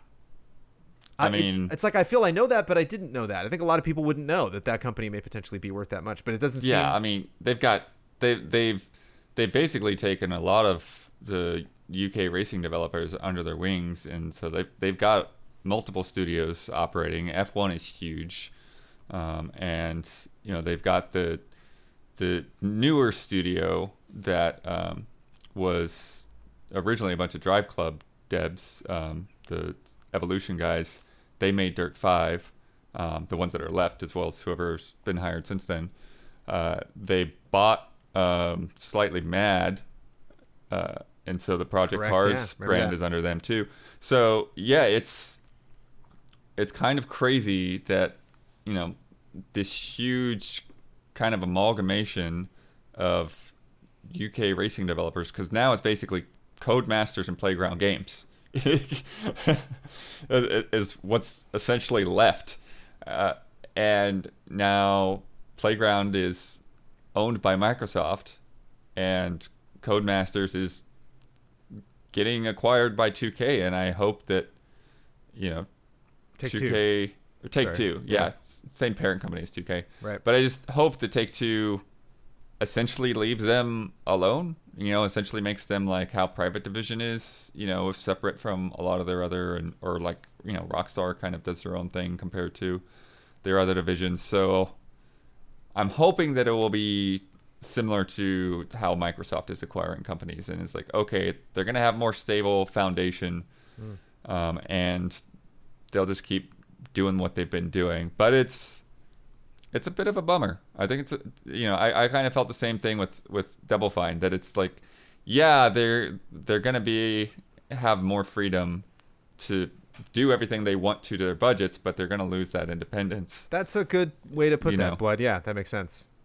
because Codemasters has been, Codemasters been around man. I, you hear about Codemasters all the time. Codemasters long is like long time. I mean, it's like it, it seems disingenuous to compare them to like a cockroach, but this is the kind of thing where it's like if there if like a nuke was to hit this industry, Codemasters would still be releasing racing games. Like they would, you know, it's like, you know, it's like And- Ian, it's like the post-apocalypse. You know, you see the billboards, and it's just like, wait, that says that's next month. What? And it's like, oh yeah, Formula Codemasters is still- 120XX. What is it? Yeah, I mean, and like Rare, like their whole, you know, their their home base studio is like built on an old farm. You know, it, it's crazy going to that. I've been there. You know, I, I I went there back uh, Grid Two reveal. Um, they they flew me out there, and you know, it's crazy. You just go down all these farm roads, and then they take a left, and like, okay, we're at Codemasters now. Yeah. That's crazy. cough up 973 mil. Uh, Ian, you posted this in Slack. There's a roadmap, which I didn't like, for, via Kickstarter, which makes sense now, but I didn't realize that Bloodstain's got a bunch more stuff coming. There's a new character Yeah. due out before the end of 2020, and a bunch of other stuff that you're like, oh right, there's all that insane money that they made releasing all these crazy tiers. We've already got some of that stuff. Two Curse of the Moons now, um, Yeah. but uh, I think the Bloodless character. I saw a trailer for it. Might be out now. So just just something that again, you know, lots of games are releasing new stuff, but just a game I didn't, you know, uh, forgot was releasing new stuff. Uh, should have added this earlier. According to David Gibson, industry analyst, Avengers cost at least 170 million dollars, and volumes were 60 percent of that plan. To put that finances into perspective, uh, Mass Effect Legendary Edition announced a remaster Yeah. of the original trilogy, which I'm for sure playing. I tweeted out, I was like, "Oh man, I'm so playing the first two games." People were like, "No, you play, you should play all three. It's like, ah, I don't know. Yeah, time for all three. I might just play two. I don't know. I'm pretty very baller. curious to see how one plays out because that is Yeah. going to be very very interesting because it was you know it was they were still figuring out that that series was going to be uh, and there's some very different aspects of one that didn't make it into the sequels that I don't necessarily want them to mess with but at the same time they need to like improve the gameplay Mm-hmm. so yeah what's it going to look like Will multiplayer and be I in never Mass finished 3? three. So Um, Two though. Andromeda is now on Game Pass, and BioWare confirmed that a new Mass Effect is in development that we're getting in 2030, whatever. Uh, but uh, good day, you know, it was, it was N7, a good week for Mass Effect fans. Uh, kudos to all of you. I will be joining your ranks next year. Uh, Dead by Daylight got a new killer, the Twins. Ben, what's up with the Twins? Uh, really fascinating stuff. So I've been addicted to Dead by Daylight, as everybody knows. But uh, the twins, so they're this new killer that falls into this fascinating category where I think they're really bad. They seem really bad. Like they don't seem like effective killers, but I think they're super creative. And of course, with tweaks and stuff, they can improve. It's just on the public test build right now. It's not actually live, so a lot is probably going to change. But uh, what it is is you you play as a brother and sister, but the brother lives like inside the sister's chest, and Yeah. you can time. you can contr- you could pop the brother out and he's like crawling around on four legs and you can switch your control from the sister who has like the sickle and control the brother who doesn't cause like the heartbeat effect or anything. And so you can run around the map and you're extremely fast. You're just this little spider monkey running all over the place and you can jump on survivors Oh and injure them. And it, it's sort of like the jockey from left 4 dead 2 it's Ah. basically that effect. Uh, and then you know you can switch control back to the sister once you've jumped on somebody and either go after somebody else or try to down the person that got jumped on Can the um, can the brother kill someone, like take someone down or hook them? Or yeah anything? so if the if the survivor is already injured victor the brother can down them so if, Okay. if he hits them if he pounces on them and they're already injured he won't do the jockey animation they'll just be downed I Um, see. But there's some pretty uh, pretty rough, hard counters to Victor. Uh, he can't do anything about lockers. So if you just go in a locker, this little brother is just stuck. Um, you can also so if he go the ahead. killer knows where you are. Then The killer knows what you where you are, but it's kind of this awkward thing where since you're only controlling either the brother sister at a time, the, everything is in the survivor's advantage, right? So it's like, oh well, I know where they are. You know, like oh they switch back to the sister. I can get out of here because it's going to take them Oh, forever to get to where I course. am. Um, if the brother misses his pouts. You could just crush him. You could just like you, it's a really funny animation. You just like you just like kick him, and he's dead for a little bit, and then he comes back alive. Um, Right. I feel like Gotta be careful. this could work a little bit better if if they did have like some kind of like uh, AI pathing in a way that if you're as one character, you call the other one to you, rather than having to switch. yeah. yeah.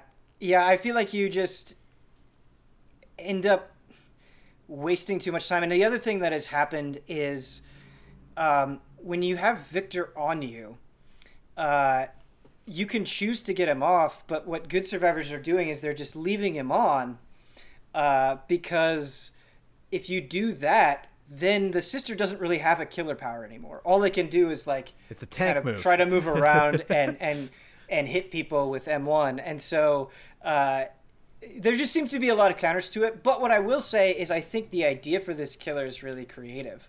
Um, I actually haven't. I've watched a ton of streams of the killer and, and watched a lot of commentary of people. I haven't played as the killer yet because I'm trying to like spend blood points on them to the point where I actually feel like it's feasible. Uh, but I have played as the new survivor, um, and she's really cool. And again, I think she kind of falls in that category where um, her perks may not necessarily be the best, but they're really interesting. So one is you can run up to a locker and pretend like you open up the door. So you make the opening up the locker door sound, but you don't actually go inside of it.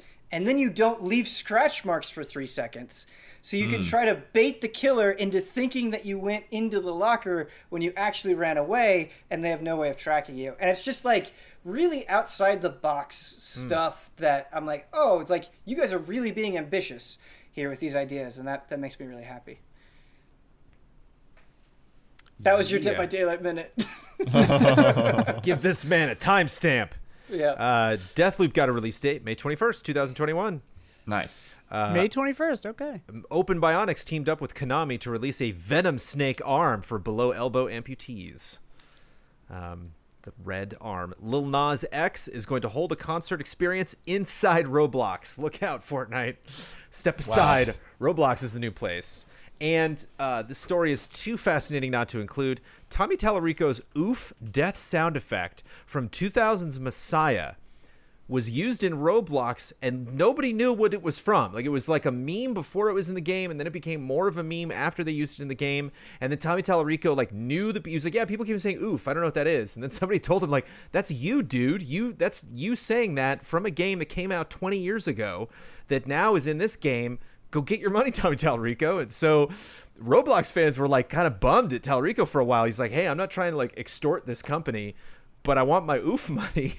And so if they're going to, there's going to be a default death sound now in Roblox as like the end of this month or something, there's like a cutoff day. And then after that day, it's going to cost a dollar if you want to use his oof sound effect in your creations in Roblox uh, to show there's no bad blood. hilarious. Uh, Tallarico, who is an audio engineer, has done video game, you know, live and has done, you know, c- composed soundtracks to all sorts of games and done all sorts of advancements in gaming. Is working on the television. He's a crazy guy.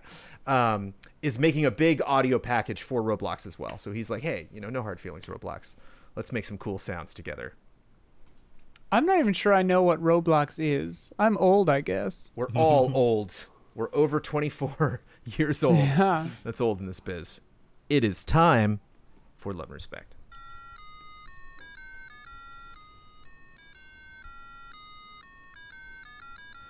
Love and respect. Uh, just a real quick thing about age, because I'm I'm 31, but there are so many times where I think in my head that I'm 30, and this has never happened before, where Oh, I just yeah, like yeah. have It's- mistaken my own age. It's about Is that- 30s. I think that I'm- happens. Yeah. Okay, I'm pretty sure I'm 35. but th- like I'm actually not sure. yeah, okay, so that's not like an uncommon thing. Like that happens to other people. Yeah. Okay, Yeah. Yeah. Yeah. Yeah. It's a fun ride. Ben O'Donnell, this week, when I've been taking my class outside, the six to eight year olds have been playing Among Us, and I've been deemed lucky enough to pick the imposter each round. If you were a kid today, which video game would you be mimicking on the playground? They're playing it live action? Yeah, they're playing like That's, great. awesome. What? What was what game was that that you were running around? I'm Solid Snake. What is it? What were you Oh, mimicking? Mortal Kombat for sure. Skitching? We would we would skitch behind each other's bikes on roll rollerblades and skateboards. What? what This other was video NES era, man. I wasn't. It was, it was So I Transformers and thought GI Joe. What don't would think. you do now? It's, they're saying, what did you do? I guess both uh, both answers apply. Sure. If you were a kid Oh, yeah, today, What would if you were a kid Today. today, sure. Yeah, I mean, Dead by Daylight? yeah. Pro- probably, yeah. But I Because think that would be fun. Yeah. if you Yeah, could set tag, it up, if you could hit like a bunch of gym mats or something like Fall Guys would be amazing. Yeah, that's a good oh pick. Blake. yeah, dude. Fall Guys will be a live action show pretty soon. it's like kind of destined Yeah. to Oh, happen. absolutely, dude. Oh, I mean, as a kid, like, acted out Pokemon stuff all the time, constantly. We did X Men a lot, too. From Ian, greetings, allies. I have a question. How do you decide which language to play games in? I speak English and mostly play games using English voices, but for some games that can be immersion breaking to me. If the game's set in Japan, for example, I usually play in Japanese with subtitles. When I played a Plague Tale Innocence, I did something I've never done before, and I played a game through it in French. However, in the case of Ghost of Tsushima, the facial animations were only synced to the English voice acting, so I found myself more distracted when having Jin speak English, so I decided to switch back to English and start over. Do you have certain rules for how you choose what language to use in certain games? Love and respect, Ian from Seattle.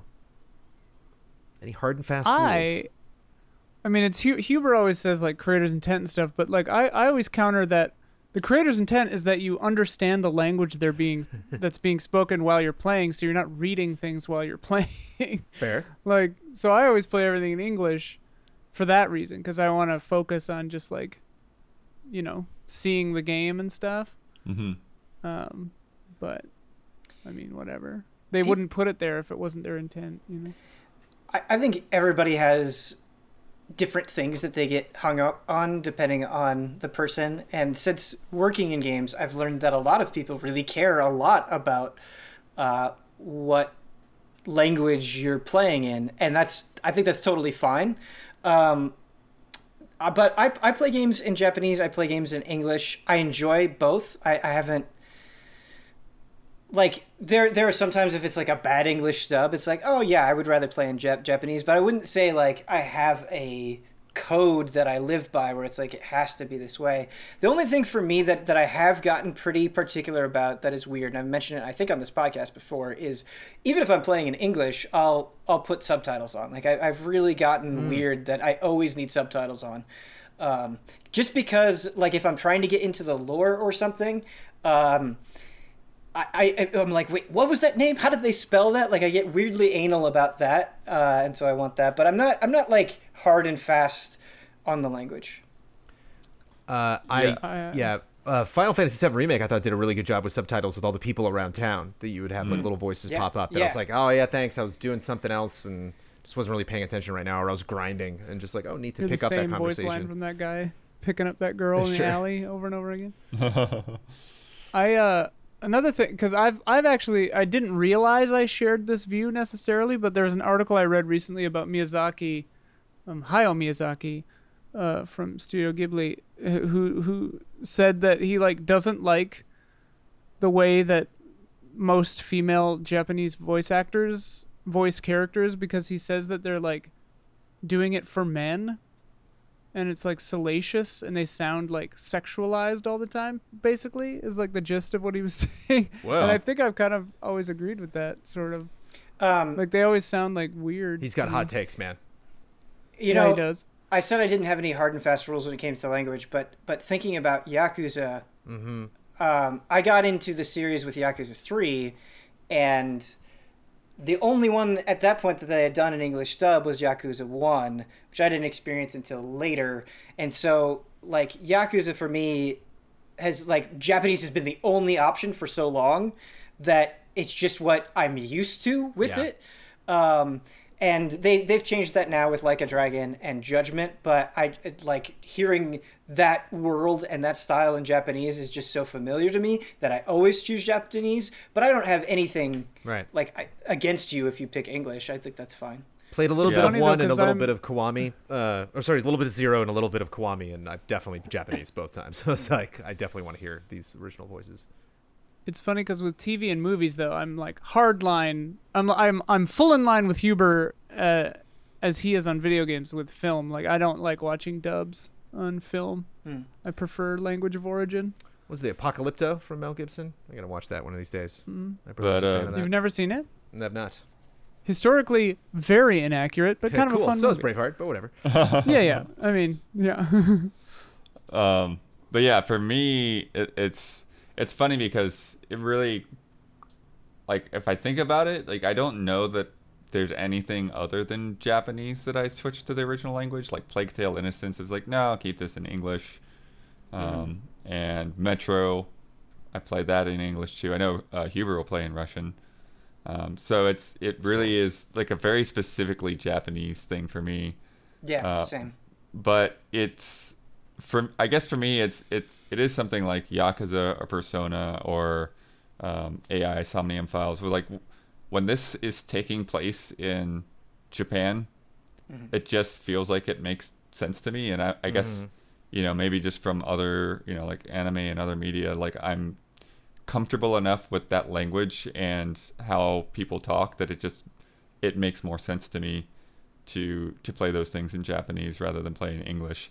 Whereas something like Xenoblade Chronicles or Final Fantasy, I'll keep that in English because this is just some other random world, even if there's a lot of Japanese influence in it. Um, and also in those games, there's a lot of vocalization callouts.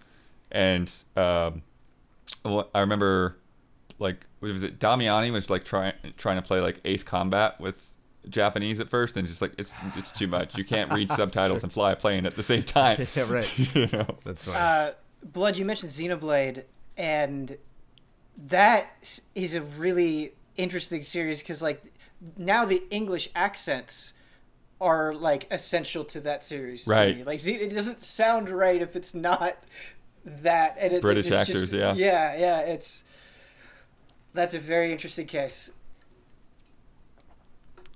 I also enjoy something like a Medal of Honor, where subtitles might pick up, you know, German soldiers or you know soldiers Yeah. that are speaking another language. That it's like this isn't the kind of thing where like I, you need to hear this. It's just chatter in the background. But uh, I've talked to people before that speak German, and they're like, "Oh, I didn't even get subtitles. That was such an early game." And like, "Oh, that but I hear, can hear what they're saying, and it fits." Uh, Wolfenstein does a good job with that as well. Nice.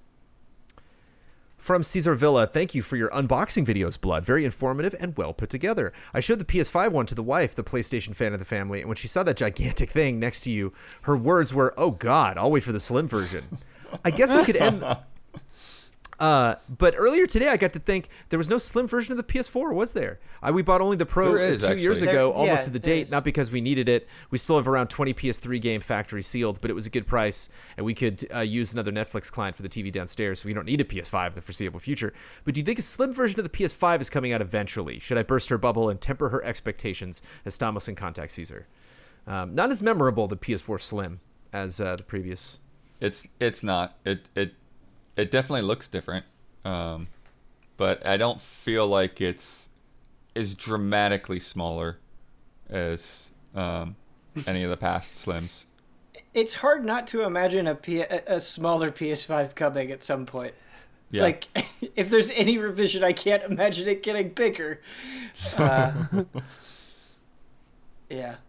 I wonder if it'll be a smaller. If we do, and if it's like the exact same weird shape, it's just a smaller version of that, or if they are like, all right, we got that out of our system. Let's just They're gonna make throw a you for a normal loop. It's gonna- boxy PlayStation Five. It's going to look like an OG PS1. Whoa, I would buy it. Alexander Zirianov, what's the point of running commercials for Xbox Series X and S and PlayStation 5 if both consoles are sold out? Why spend money on marketing for a product that customers can't buy? Mind Ooh. share. Yes, course. exactly. Of course. Yeah. You want to keep that thing on people's brains even if they don't have access to it. Obviously just in general as a rule how does that change in 2020 though? Like is that, is that more important this year or is that uh, are, are budgets tighter? Are people you think kind of more set in kind of what they want to do or do you think there really are people right now that are like is there a new xbox? that just don't know? Is it has it been that kind of year?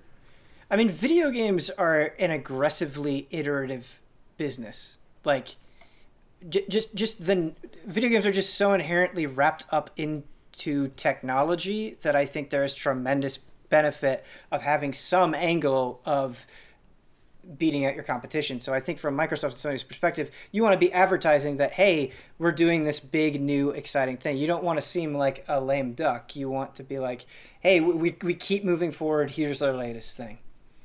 Yeah, I mean, if they're sold out for as long as possible, that just looks good to them. You know. Yeah. Yeah, Yeah. exactly. sadly That's part of the ad campaign. Yep. I heard somebody bought a PlayStation 5 today. Let's get on top of that. Tim Beshin, love and respect. Hey there, in Germany or especially in Europe, the PS5 won't launch for another week. Pour one out for our European fans. No, we have the situation. Now we have the situation where you can buy Spider-Man Miles Morales for the PS5 without having the console. Furthermore, is the PS4 version a full price? Oh, sorry. Furthermore, the PS4 version is a full price game here, which is 60 euro. This is a lot more money than $40. Any thoughts? Uh, or can you help ease my frustration? Love and respect to y'all, Tim. Uh, really, nothing, nothing more to talk about here other than just that's unfortunate. How can Tim get through it emotionally? Just I- remember that portions of Europe got Endgame like two weeks before America did. Oh. Something like that, I think, or some movie, some big movie they got. Just desserts, you say? I feel like during the PS2 era, sometimes like highly anticipated games would come out later in Europe, but when they did, they would have like an extra thing. So it'd be like, you know, Kingdom Hearts Final Mix or Right. like European Extreme Difficulty or whatever. That they need that for for the console that's coming out a week later. Like you get one little cool thing that other people don't get because you had to wait a little bit longer. This Yeah. kind of stuff is weird to me that it still happens though. Like mm-hmm. the the the machine itself is not region locked. Like there these things have been sitting in a warehouse for at least a week probably. Like why are they getting it later? I don't know. Yeah, I mean, obviously he's lived there, so he's lived through all of this. But a, a week difference is still a, a huge improvement uh, from where things were. You know, even you know a decade ago, and definitely two decades ago. You, it there used to just be months of gaps between markets, um, and Europe would always get that. You know, be be the last one on the list. Um, so we still see it on a few things. Like what I mean, we still don't have any ETA on uh, Persona Five Scramble, right? Um, uh, Yakuza has Dude, been we don't. Ah. Yakuza has been you know quite a delay between uh, Japan and the West, but you know, for the most part, Europe and the U.S. have been pretty synced up and pretty close. Uh, so uh, it's definitely a, a big big change from the past. I have to issue a correction on myself before the the corrections eat me Excellent. up. Kingdom Hearts Final Mix did not come out in Europe until 1.5. It was Japan exclusive. European Extreme is a valid example of what I'm talking about. I think.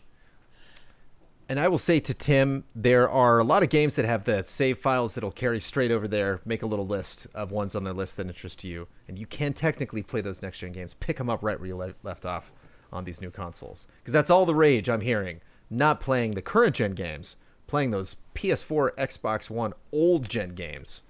That's what you really want to Because there's only one. Is there is Demon's Souls the only game that's only on next gen? uh. It's on PS3 as well. A fair point. A fair point. that is the correct answer. Bright Oh, memory that's or so whatever good. might be. Uh, and this is adorable from Samuel Smith. Hi, allies. I have a question. If each of you were a game console, which console would each of you be? From any generation, what console personifies Bloodworth? Love and respect, Samwise Game Geek. Game Geek. Wow. Do we pick what Bloodworth is, or does Bloodworth pick what Bloodworth, Bloodworth picks, is? but just to give you a, se- a, a, a sense of what you're picking, what console are you? Oh, gosh. Console am I? Yeah, Super crazy. I'll kick it off. I'm a Nintendo 64 for sure. A little behind the curve at the time, you know, not really like blowing everybody up from a technical perspective, but artistically memorable. That's my hope. That's what I'm shooting for. Don't ask me to fix anything, but got some surprises. I'm a in there. Switch.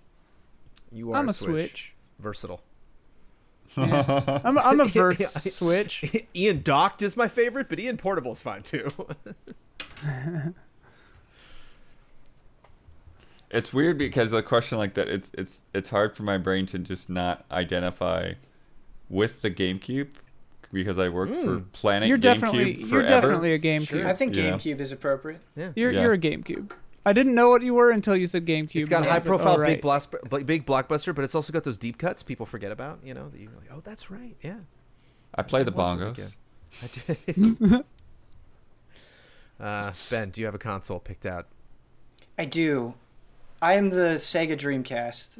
Nice. I'm I'm doomed, and I've made a lot of mistakes, and often overlooked and underestimated. Yeah. But I think those that do spend the time to really dig in there will find a lot to appreciate, and they'll get a lot of loyalty. I just got a tech. I just got a message from the PlayStation app that Demon's Souls is ready to play. Oh my goodness. PS5. oh, that's what Hard cut going on the podcast. Ian, we're yeah, I'll see you guys later. we've, we've lost Ian for the second time. All we got to do is bets, and then we're out of here. yeah, yeah. I'm going into a tunnel. Um, Yeah. my my internet uh, is go is going out. Time for bets. Very quickly, Ian. Next week's bet: the Xbox Series X has got a top paid games list. Call of Duty Black Ops Cold War launches tomorrow, meaning today, if you're listening to this podcast early access, tomorrow after we record this, we're recording this on November 12th. Where is Call of Duty Black Ops Cold War going to be on that list, on Xbox Series X top paid games list? Anime Ian Hinck got to Number go with for sure. Number one? Dude, I want to see what Anime Ben looks like. How did you do that? Snap camera. Transfixed. Ben, what is your bet? Oh, uh, number one. Number one. All right. Uh, First is what that says. Blood. Where's it going to be? Are we all taking? Uh, I'm saying number three. I, I realized we did not specify an edition. That's one of the things that we saw. There were three editions of Assassin's Creed. I don't know what the Call of Duty editions are, but I don't know. Any Call of Duty count? yeah, I guess we were. I maybe- think since Are we we, haven't talking standard? Specified, Since we didn't specify. Yeah, we I can think all, anything counts. Yeah. Wow, we could all win this one then because I said two. So we could all. Everyone's taking it home. What if Potentially. there's a said Call of Duty Z. version on one, two, and three? Yeah. That's a Z. That's it. Oh, all right. no bet from me this week. No bet for you.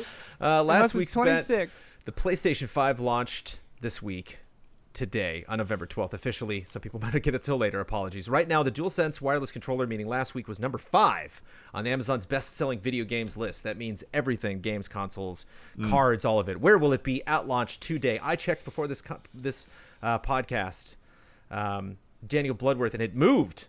It moved down. Daniel Bloodworth bet eight. Michael Huber bet seven. Ian Hinck bet eight as well. I bet four. I uh, was real excited because it was number two right before we started this podcast, but it slipped to number four. Hey! You can double check it right now. That is, again, you go to Amazon.com, click bestsellers, and then click video games. The PlayStation 5 console is number one. PlayStation Store digital card, PlayStation 5 digital edition's number three, and the wireless controller. Sony It's amazing to me the console's currently. number one when it's hard to get, but okay. Yeah, a lot of people clicking that link. All right, so I get to wrap up this podcast, but first, let me tell you about patreon.com slash easy What are our scores? Uh, oh, sorry, that brings our scores to Jovial Penguin 16. They wouldn't put me on a pedestal, so I'm laying them on a slab. Astonished Scorpions 14. you see, you feel What that momentum? You see at? that number going up there? 16 to 14. 16 to 14. Nice. Yeah. We're going, potentially going into December, still doing bets, baby. It's close. Woo! Can't do all the winning here though, Blood. Gotta get get back on the board. Patreon.com slash Easy Allies is where you want to go if you want to support the Easy Allies and learn more about the Easy Allies. But we also have a lot of exclusive stuff. Ian Hinck, you are making exclusive shows like a crazy Left person. and right. There's a lot of stuff that Ian Hinck is producing. Ian produces really good stuff that you can get early. You can only get exclusively at Easy Allies. All of those lists are available. All that information is there if you want to check out what those series are. But kudos to you for producing all of that stuff. Patreon.com. I'm not even sure which one he's talking about. Yeah, it's a big list. It's a big list. Well, I just want to keep the mystery there and keep the Patreon Yeah. segment short so I can move on to the shout outs, which is our $250 tier and above, of course. There's no limit to your support potentially of Easy Allies, but our shout out tier for people in that slot this month at Easy Allies, we're going to shout them out. Ben, this is a crazy order. Ben, you're actually going first. Okay. Okay. I'm going after you, Ben. Bloodworth, you are going after me. Ian, you are going last this time. So Ben, then me, then Blood, then Ian. Shout out to Caleb Togi Crawford, L. Thanis, Greg the Dark Knight Kettering, and Nick. Shout, Shout out. out. Shout out. Shout out. Nice. I'm gonna wrap up. This podcast. I've this never pod- been last. Huh, well, you won't be last next week unless you bit. You, had to, I've never been last. you got you got to bail on the podcast. That's how you make it happen. You shake up the order. Yeah. people just I'm, I'm thankfully in the same spot that I started, but everyone else is everyone else is different. I'm gonna wrap up this podcast. I get to promote any Easy Allies video I'd like to promote. I get the final word on anything I've disagreed with, want to reiterate, or just popped into my head, and I get to sign off with my trademark sign off. I'm doubling down on Ben Moore right over here. The video I'd like to recommend to you is the re- Ben's review of Yakuza Like a Dragon. Um, Nice. Because you got the Xbox Series X launching this week. That game is exclusive for at least a couple months. You're you know, PlayStation people aren't getting that until later. So some people might not have access to that game and might be curious about it. Uh, ben did a great review, uh, and Ben is certainly working hard to get that out. That must have been a scary game to jump into because you weren't sure how long that game was going to be. Switching with those RPG mechanics. How long are these battles going to take to get through? It it was uh there were definitely moments where just like feeling the pressure of getting the review out and you're like this chapter just keeps going. Yep. Like why is it still going? Which it, it wasn't necessarily that like I wasn't having a good time. It was just again feeling that that time pressure. And for my final word, I want to shout out to The Gen That Was, which is a series that we got going on uh, that you might potentially forget about because it comes out every two weeks. But I got Ben Moore here is producing that, Ian Hinck, who's uh, editing that and putting all of that stuff together. And kudos to you two, who just recorded that today and then immediately went back into this podcast so we could talk about next gen stuff. Blood also. Uh, on and blood, yeah. This is yeah. The, you, you have had a very long day, which ends right now at the end of this podcast. Demon's Souls. Cheers.